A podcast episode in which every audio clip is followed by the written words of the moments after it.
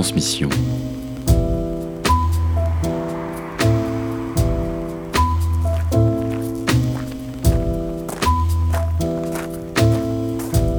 Transmission épisode 1, Philippe et Anatole Chatillon. Philippe Chatillon, je suis vigneron euh, dans le Jura, plus précisément à Poligny. Euh, j'ai recommencé un petit domaine en 2013. Euh, alors avant, je, m'occupais d'un très gros domaine. Pendant au moins 18 ans, c'était le, domaine de la pinte. Et puis bon, j'ai divorcé, je suis parti. J'ai fait un petit tour de France, puis je suis revenu pour euh, bah, m'occuper de mes deux enfants. Et j'ai remonté, remonté un petit domaine, mais en voulant être tout seul. C'est-à-dire que pour moi, l'important, c'était de, de travailler bah, quand je voulais, comme je voulais, et puis avec plus de contraintes de, personnel, euh, parce que ben, j'avais connu euh, le fait d'avoir une quinzaine de salariés, c'était compliqué. Puis, puis surtout, je voulais expérimenter ce que j'avais pas pu expérimenter quand on est sur un gros domaine. On n'est pas tous les jours dans la vigne ou tous les jours dans la cave. Et, et là, je voulais euh, comprendre. Enfin, je, je, me suis aperçu que je, je, je, savais des choses, mais il y avait beaucoup de choses qui m'avaient échappé. Et puis même encore aujourd'hui, je crois que tout ne nous échappe pas. Mais si on va aller dans la profondeur des choses, il faut les expérimenter.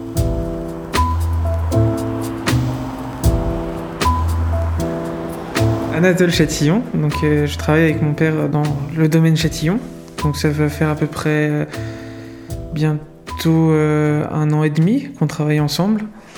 Donc j'ai fait un BTS viticole œnologie juste avant en apprentissage, et là ça fait depuis août 2019 que je travaille avec mon père. Et donc qu'on vinifie et qu'on travaille dans la vigne ensemble. Au début, c'est toujours compliqué d'essayer de faire les choses tout seul, un peu différent, parce qu'on sait pas trop où aller. Donc on prend le pli et après on essaie deux trois choses nouvelles et si ça va pas, on peut toujours en discuter. Donc avant de faire quelque chose, on va toujours en discuter à deux. Après, c'est plus, euh, comme c'est le début, c'est des expériences qu'on a fait ensemble à deux. Par exemple, on a expérimenté les engrais verts, donc l'implantation, euh, le choix, euh, voir comment ça pousse, après comment les détruire, les enfouir.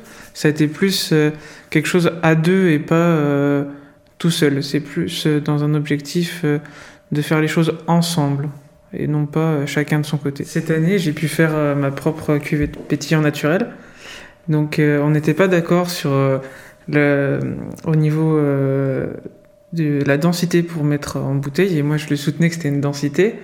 Donc il m'a laissé faire et il s'avère que c'était lui qui avait raison.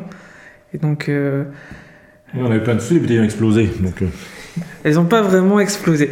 Elles se... La bouteille a résisté, mais c'est la capsule qui partait, et donc on est arrivé à peu près à 10 bars de pression. Bon, après, c'est pas un grand souci non plus, parce qu'il y a juste à les rouvrir et remettre en bouteille. C'est vrai que dans la vie, euh, c'est soit on réussit, soit c'est un succès, soit, soit on apprend. Voilà. Souvent, on dit des échecs, mais les échecs sont très importants parce qu'ils ils nous apprennent à, nous construire et, à aller plus loin. Si on n'a que des, succès, ben, c'est des lauriers, ça nous amène, ça nous élève pas. Voilà. Il est nécessaire, alors pas trop souvent parce que ça a un coût quand même les échecs, mais euh, je crois qu'on apprend de ses erreurs et la difficulté. Moi, j'essaie de me souvenir euh, chaque fois de, de, des discussions que j'ai pu avoir avec mes parents où ils me disaient ben, fais pas ci, tu vas voir. Si, tu vas là, ça sera telle catastrophe. Et puis, ben, on croit toujours qu'on sait mieux hein, et on veut faire sa propre expérience. Et moi, je, suis passé par des moments euh, peut-être chaotiques, donc euh, euh, je, des fois, j'essaie d'accepter que mon fils fasse pareil. Bon, c'est compliqué parce que ça, c'est une perte de temps et un coût. Mais en fait, c'est jamais une perte de temps parce que pour lui, il apprend. Le tout, c'est ça, c'est de retenir et d'apprendre de ses erreurs.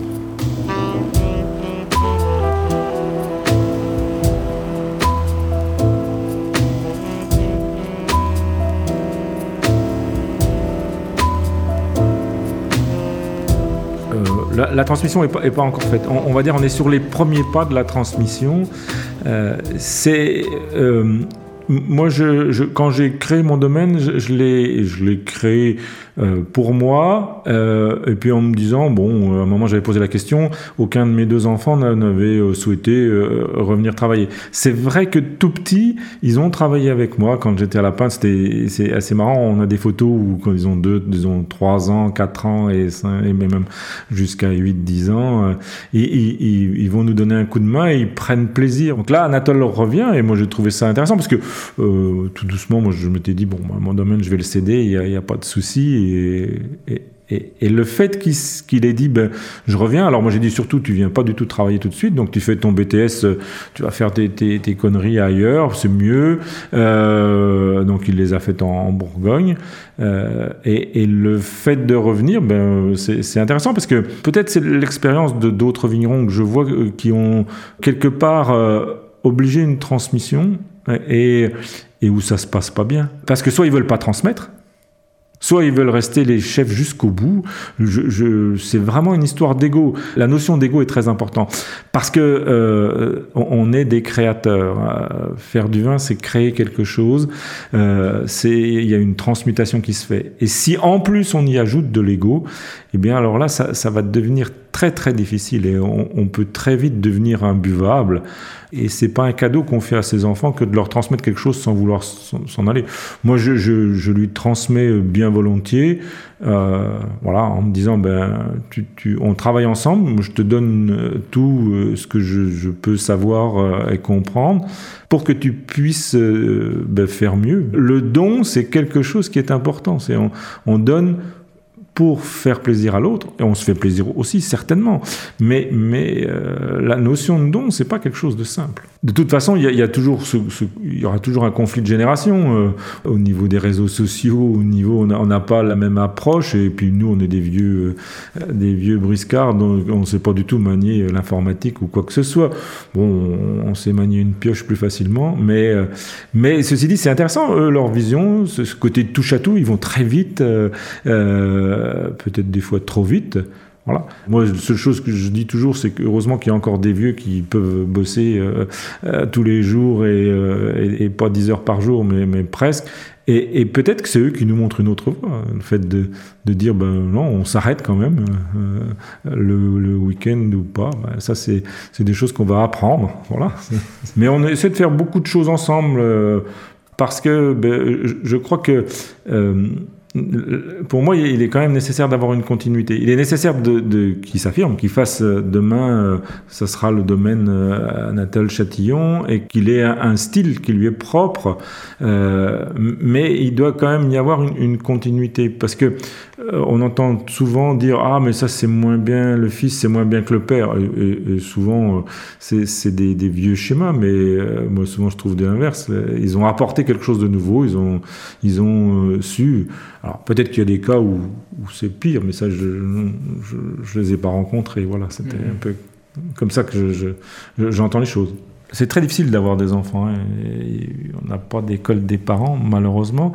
Et, que euh, ben, quand on voit euh, ces enfants euh, trébucher, on, se dit Ah zut, on a mal pour eux. Et puis quand on les voit se relever et puis se remettre à sourire et dire ben, voilà, je peux aller plus loin. Ben, on ne peut être que heureux. Hein. je suis très content que qu'Anatole euh, ait demandé à prendre la suite euh, et, que son frère a aussi décidé de donner un petit coup de main, alors plus sur l'administratif. Donc c'est, ça va peut-être euh, tout, ça va, va, fonctionner.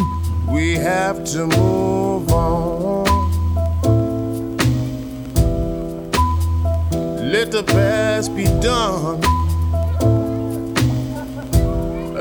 more today, a bit more tomorrow.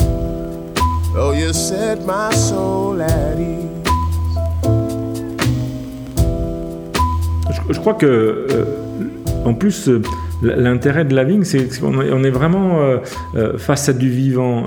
C'est-à-dire que la vigne, c'est une liane qui, pousse en continu et qui va avoir une, acclimatation, même si des fois c'est difficile. Mais je dirais que en fonction du temps, il y, a, des réponses différentes de la vigne qu'on comprend pas forcément, et, c'est ça qui, c'est une remise en question. il y a euh, de ça quelques dizaines d'années, on disait il faut pas d'herbe dans la vigne, il faut voilà, il faut.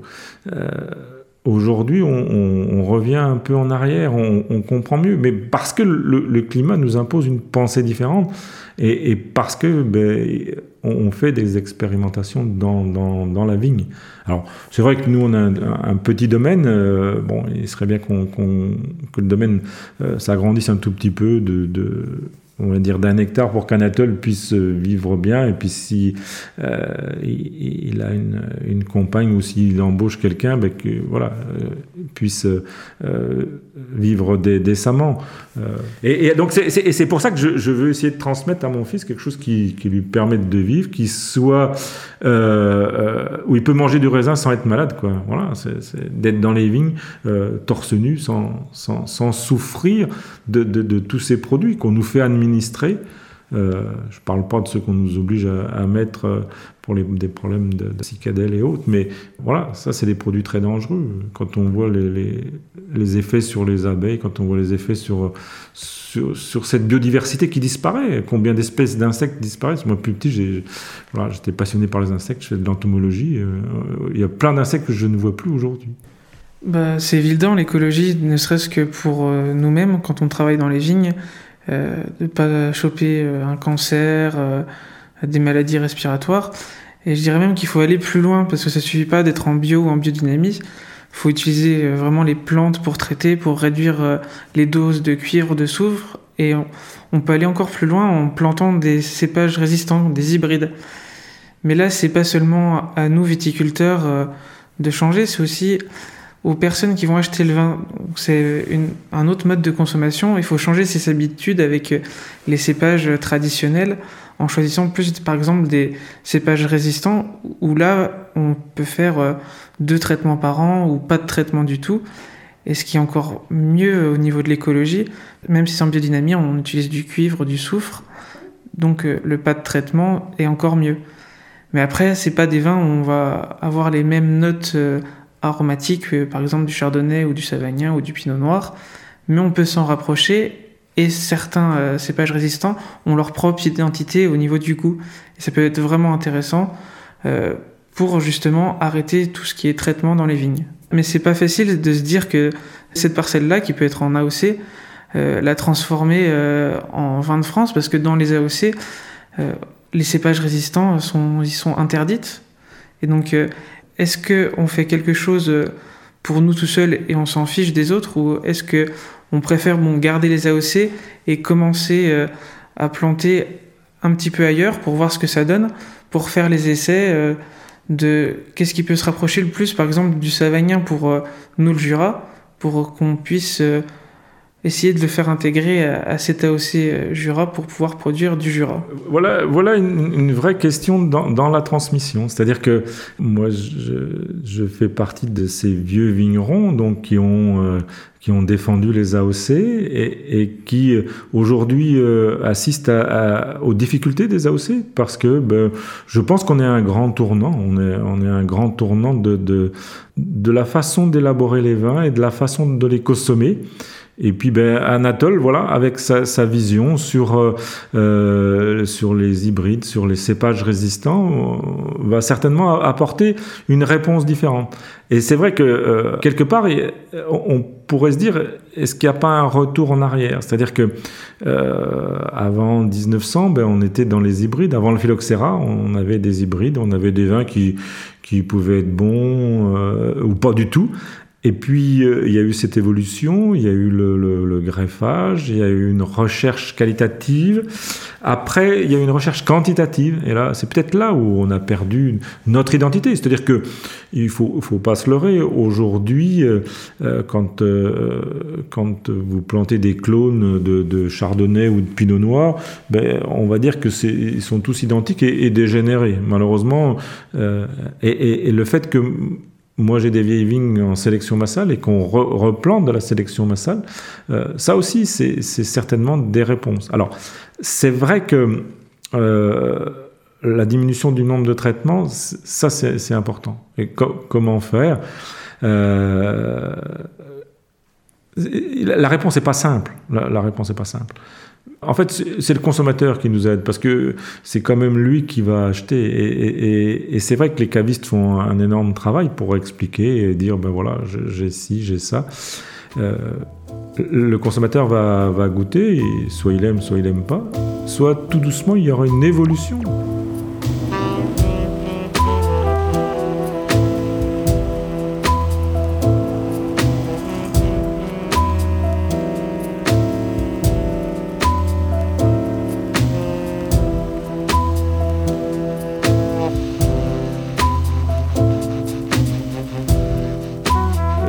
Je, crois que euh, les, jeunes vont, ouvrir un autre monde. Il faut quand même qu'on les secoue un peu.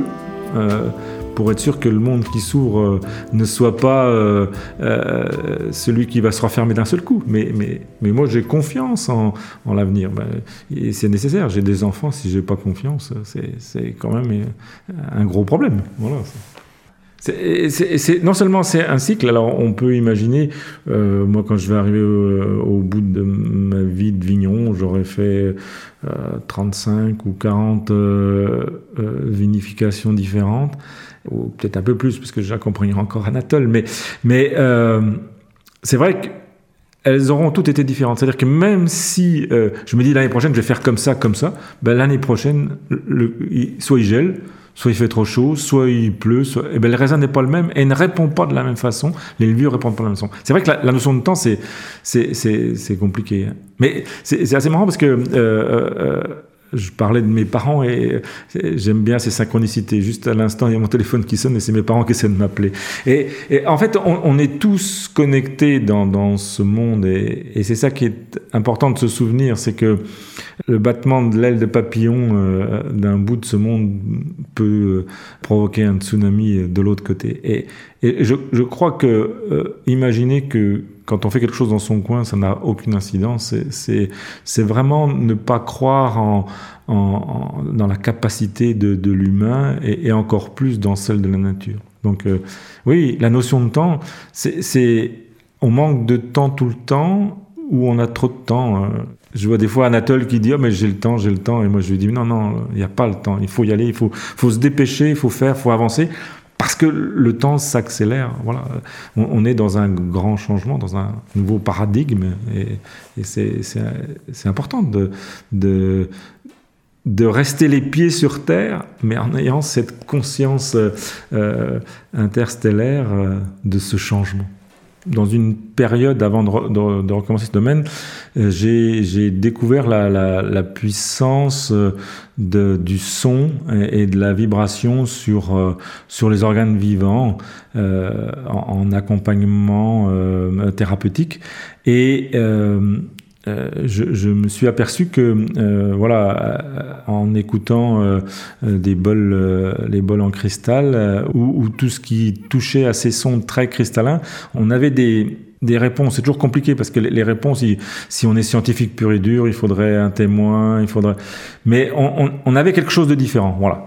En 2000, euh, c'est 2014, donc une année après que j'ai commencé mon domaine, euh, j'ai une amie thérapeute qui revenait du Canada avec euh, cette fameuse harpe en cristal. Alors, harpe en cristal, en fait, c'est huit tubes en cristal de roche pure qui produisent le son le plus, fin que j'ai pu entendre et qui est un peu en accord avec les chakras. Alors, on va dire les centres énergétiques de l'humain. Mais les chakras ne sont pas que sur les humains. Les chakras, ils existent sur, dans, sur cette terre, elles existent euh, sur le végétal et, sur le vivant.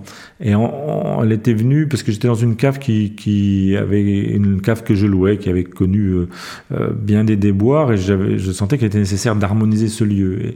Et, donc elle, s'est mise à, jouer. J'avais un tonneau qui qui qui allait pas bien, qui était vraiment avec des goûts, beaucoup de, ce côté volatile, vernis, enfin voilà. Et, on le goûte avant, personne n'a voulu en boire beaucoup. Euh, elle joue, elle fait un, mini concert avec cette harpe en cristal. Et là, oh, euh, euh, on, en a bu plusieurs verres. Donc ça, voulait dire que soit nous, on a été totalement transformés, ce qui est certainement vrai, mais j'ai regouté le vin plusieurs jours après et on avait bien cette transformation.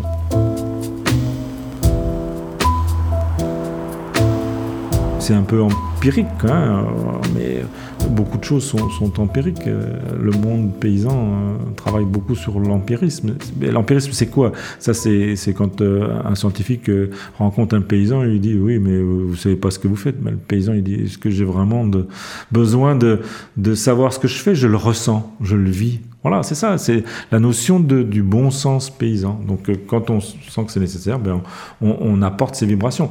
Alors, si on écoutait euh, de l'orgue ou de voilà, c'est aussi un instrument de musique qui apporte une vibration. Et quand, il suffit d'écouter Bach, par exemple, qui, qui, a beaucoup travaillé euh, à l'époque sur cette, ces musiques en 432 Hertz avec cette vibration. Je, je pense que Bach avait un côté thérapeutique. Euh, alors, je suis pas des fois, je suis pas du tout d'accord avec mon fils quand euh, il veut passer du Metallica, mais bon, voilà. Après, comme tu l'as bien dit, dans chaque instrument et dans chaque musique, on retrouve une vibration. Et c'est peut-être cette vision que tu n'as pas, euh, où dans chaque morceau, chaque style de musique, on peut retrouver une vibration positive. Et pas parce que c'est euh, de la musique classique ou alors c'est un instrument tibétain ou un, instrument cristal ou qui donne forcément cette vibration positive. On peut aussi avoir euh, par exemple Metallica qui peut donner une vibration positive. On peut avoir euh, d'autres artistes, d'autres styles de musique qui peuvent donner une vibration positive. Et c'est pour ça qu'on n'est pas d'accord. Euh, je, crois que euh, ben, on, va, le faire, on va, on, va travailler euh, cette expérience parce que au moins ça permettra d'avoir une réponse et peut-être qu'on écoutera plus de Metallica, j'en doute. Mais pour ce qui est des, des bols en cristal, moi j'ai un, souvenir euh, très particulier d'un soin qui avait été fait sur, euh, sur euh, une cuve, parce que j'ai travaillé dans, dans, avant de revenir dans le genre, j'ai travaillé sur un autre domaine dans, dans les côtes du Rhône.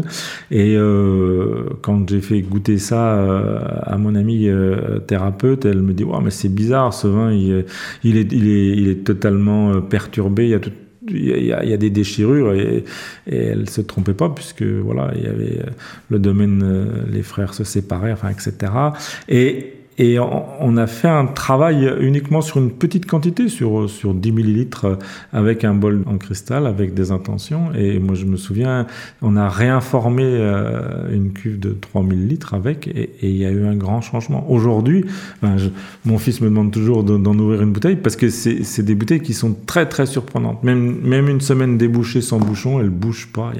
C'est vraiment extraordinaire. je ne sais pas si... Donc euh, il y a vraiment une action. Enfin, je, pense que toutes les personnes qui écoutent de, la musique euh, perçoivent que, la musique apporte quelque chose. En, bien ou en, mal, mais voilà, il se passe quelque chose. Alors je dirais que oui, c'est quand on a besoin, on, l'appelle, quand on en ressent le besoin, mais, quelque part, comme on disait, euh, tout est connecté et, elle, elle, va passer et, à ce moment-là, elle va dire, ben voilà, je, je viens jouer et et euh, généralement, euh, on s'aperçoit que c'était le bon moment. Au début, j'étais vraiment sceptique par, rapport à ça. Quand on est jeune, on se dit ouais, euh, c'est pas concret, il n'y a pas de preuves scientifiques. Et comme il l'a dit, c'est un fût qui allait pas bien dans la cave. Et quand on le goûtait, bah, c'était pas terrible. Et donc il y avait un travail spécifique sur ce fût, donc avec la vibration du son. Et ça a donné quelque chose de formidable. Et là, ça m'a retiré mon scepticisme et qui m'a permis de voir plus loin, euh, voir l'invisible.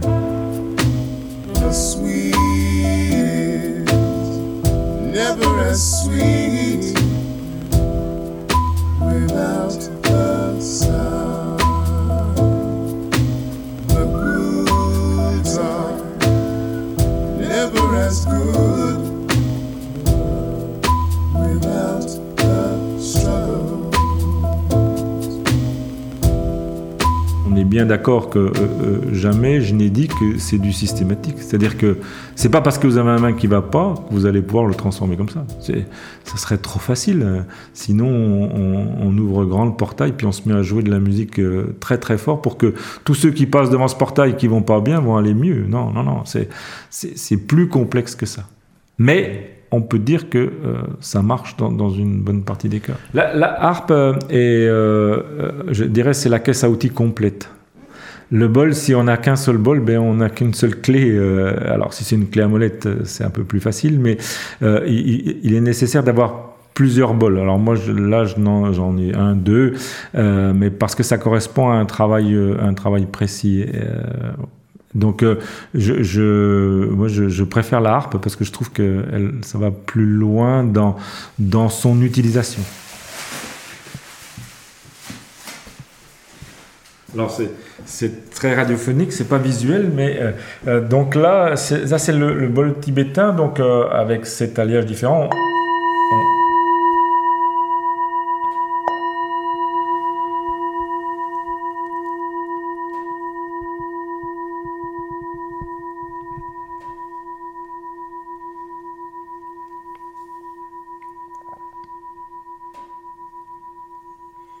Donc on, entend bien ce, son assez, clair. Et là, on, va travailler avec le bol en cristal. Donc c'est un bol en, cristal euh, qui, me correspond, c'est-à-dire qui a cette vibration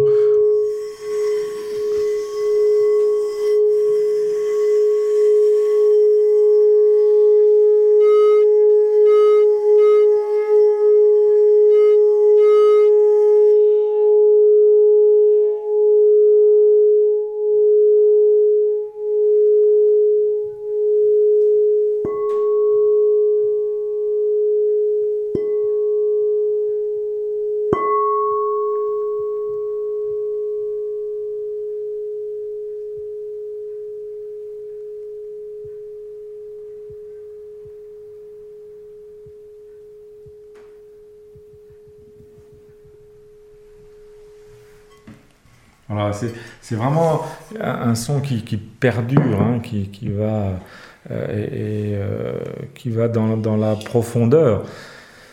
Euh, malheureusement, j'ai pas la harpe là, mais on, a encore un, crescendo dans les sons et qui transporte vraiment. Si on, si on ferme les yeux, euh, la notion de voyage sonore, c'est intéressant. Je, je, ne suis pas euh, un, un, musicien instrumentiste. Euh, voilà, j'ai fait du chant, mais pas de.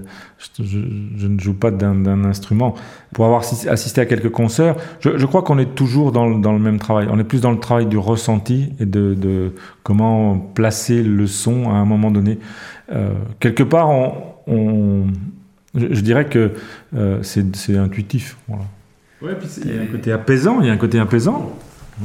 Tout à fait, ça, calme. Mais on peut euh, avoir une première communion déjà du son quand on remplit deux verres euh, avec du vin et qu'on fait chin-chin. Il y, a toujours un, son cristallin et qui, qui quelque part invite à, se centrer sur, euh, sur ce qu'on aura dans le verre, à, à, se ramener dans cet instant présent, comme disait Anatole. Et l'instant présent, c'est important. Si on veut comprendre euh, un peu ce qui nous entoure, si on veut comprendre le, vivant, si on veut comprendre pourquoi on a telle ou telle réaction, mais, il faut les expérimenter. Et chaque année étant différente, mais on, on, a chaque fois une expérimentation différente.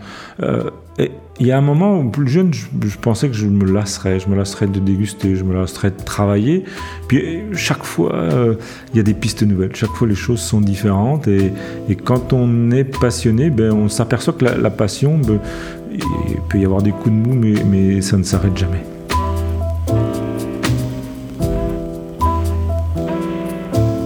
Transmission est une série conçue par Thierry Poinçin pour Radio Vino. Prise de son et interview Thierry Poinçin Mixage et réalisation, Laurent Le Costumaire.